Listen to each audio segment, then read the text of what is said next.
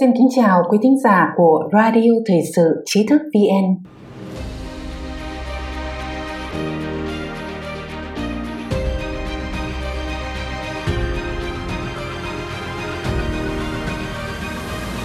Kính thưa quý vị, truyền thông chính thức tại Trung Quốc mới đây đã công khai đánh cháo khái niệm trong luận văn của nhà khoa học Pháp bẻ cong ý ban đầu của luận văn với ý đồ truyền nguồn gốc của virus trùng cộng hay còn gọi là virus corona mới hoặc virus viêm phổi Vũ Hán sang nước Pháp.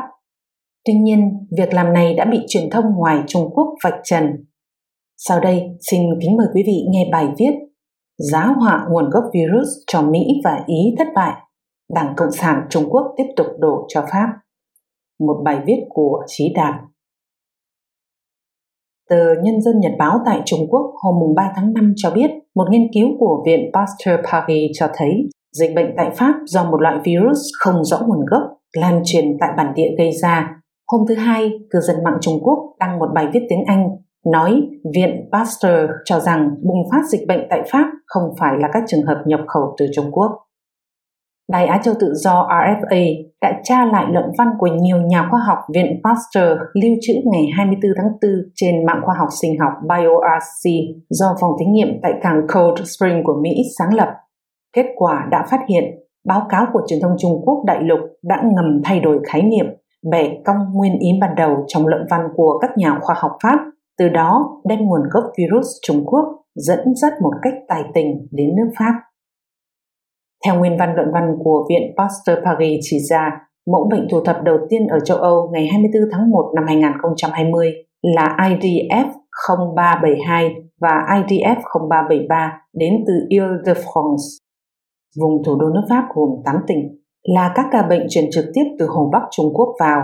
Ngoài ra, mẫu đối ứng của số hiệu IDF 0515 là từ du khách Hồ Bắc Trung Quốc. Đồng tác giả của luận văn này, bà Pia Sylvie van der Berg, Giám đốc Trung tâm Quốc gia về tham chiếu virus lây nhiễm qua đường hô hấp của Viện Pasteur Paris cho biết, ca bệnh nhập khẩu có triệu chứng đầu tiên tại Pháp chưa gây ra chuyển nhiễm trên diện rộng. Một chuyên gia khác của Viện Pasteur Paris là ông Etienne Simon Laurier cho biết, căn cứ vào quan sát trước đây, sự lây lan virus tại Pháp có liên quan đến các ca bệnh không triệu chứng. Học giả Pháp Marnie Dubois đã phân tích về việc này. Bà cho biết nghiên cứu của Viện Pasteur cho thấy các ca bệnh có triệu chứng nhập khẩu từ bên ngoài vào Pháp được cách ly và kiểm soát rất tốt. Còn những người lây nhiễm không triệu chứng đã dẫn đến dịch bệnh lây lan ra quy mô lớn, nhưng điều này không có nghĩa là Viện Nghiên cứu phủ nhận nguồn gốc virus đến từ Trung Quốc. Bà Marnie Dubois cảm thấy phẫn nộ vì nội dung có tính lừa dối được bịa đặt trên truyền thông của Đảng Cộng sản Trung Quốc và đem trách nhiệm đổ lên đầu người Pháp đang chịu nguy hại sâu sắc vì dịch bệnh. Bà kêu gọi chính phủ Pháp yêu cầu Trung Quốc công bố sự thật và truy cứu trách nhiệm.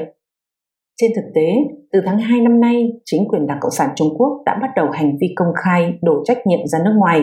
Khi đó, ông Trung Nam Sơn đột nhiên lớn tiếng công khai rằng virus viêm phổi Vũ Hán bùng phát tại Trung Quốc, nhưng nguồn gốc không nhất định là tại Trung Quốc. Sau đó, truyền thông đại lục chuyên gia, đội quân trên mạng tại Trung Quốc đồng loạt xuất kích, lần lượt đem nguồn gốc virus đổ cho Mỹ và Ý. Ông Vương Long Mông, một nhà bình luận thời sự tại Pháp cho rằng sở dĩ chính quyền Trung Quốc đại lục có ý đồ đổ lỗi cho Pháp là bởi vì điều tra của các nước liên minh ngũ nhãn khiến cho chính quyền Đảng Cộng sản Trung Quốc sốt ruột. Vì thế, Đảng Cộng sản Trung Quốc không tiếc sử dụng cách làm hoàn toàn đảo lộn trắng đen để che giấu chân tướng nguồn gốc virus.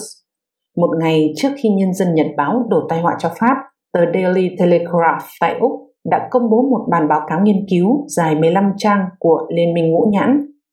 Báo cáo chỉ ra sau khi dịch bệnh bùng phát tại Vũ Hán Trung Quốc hồi cuối năm ngoái, Đảng Cộng sản Trung Quốc che giấu dịch bệnh và tiêu hủy mẫu virus, phá hoại độ minh bạch quốc tế, nguy hại cho thế giới, cuối cùng dẫn đến dịch bệnh lan ra khắp nơi, tạo thành trận ổn dịch thế kỷ.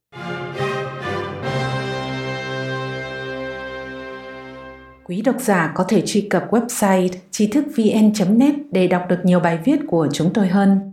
Nếu việc truy cập khó khăn, vui lòng đổi DNS, cài đặt VPN hoặc tải ứng dụng đọc tin của tri thức VN vào điện thoại.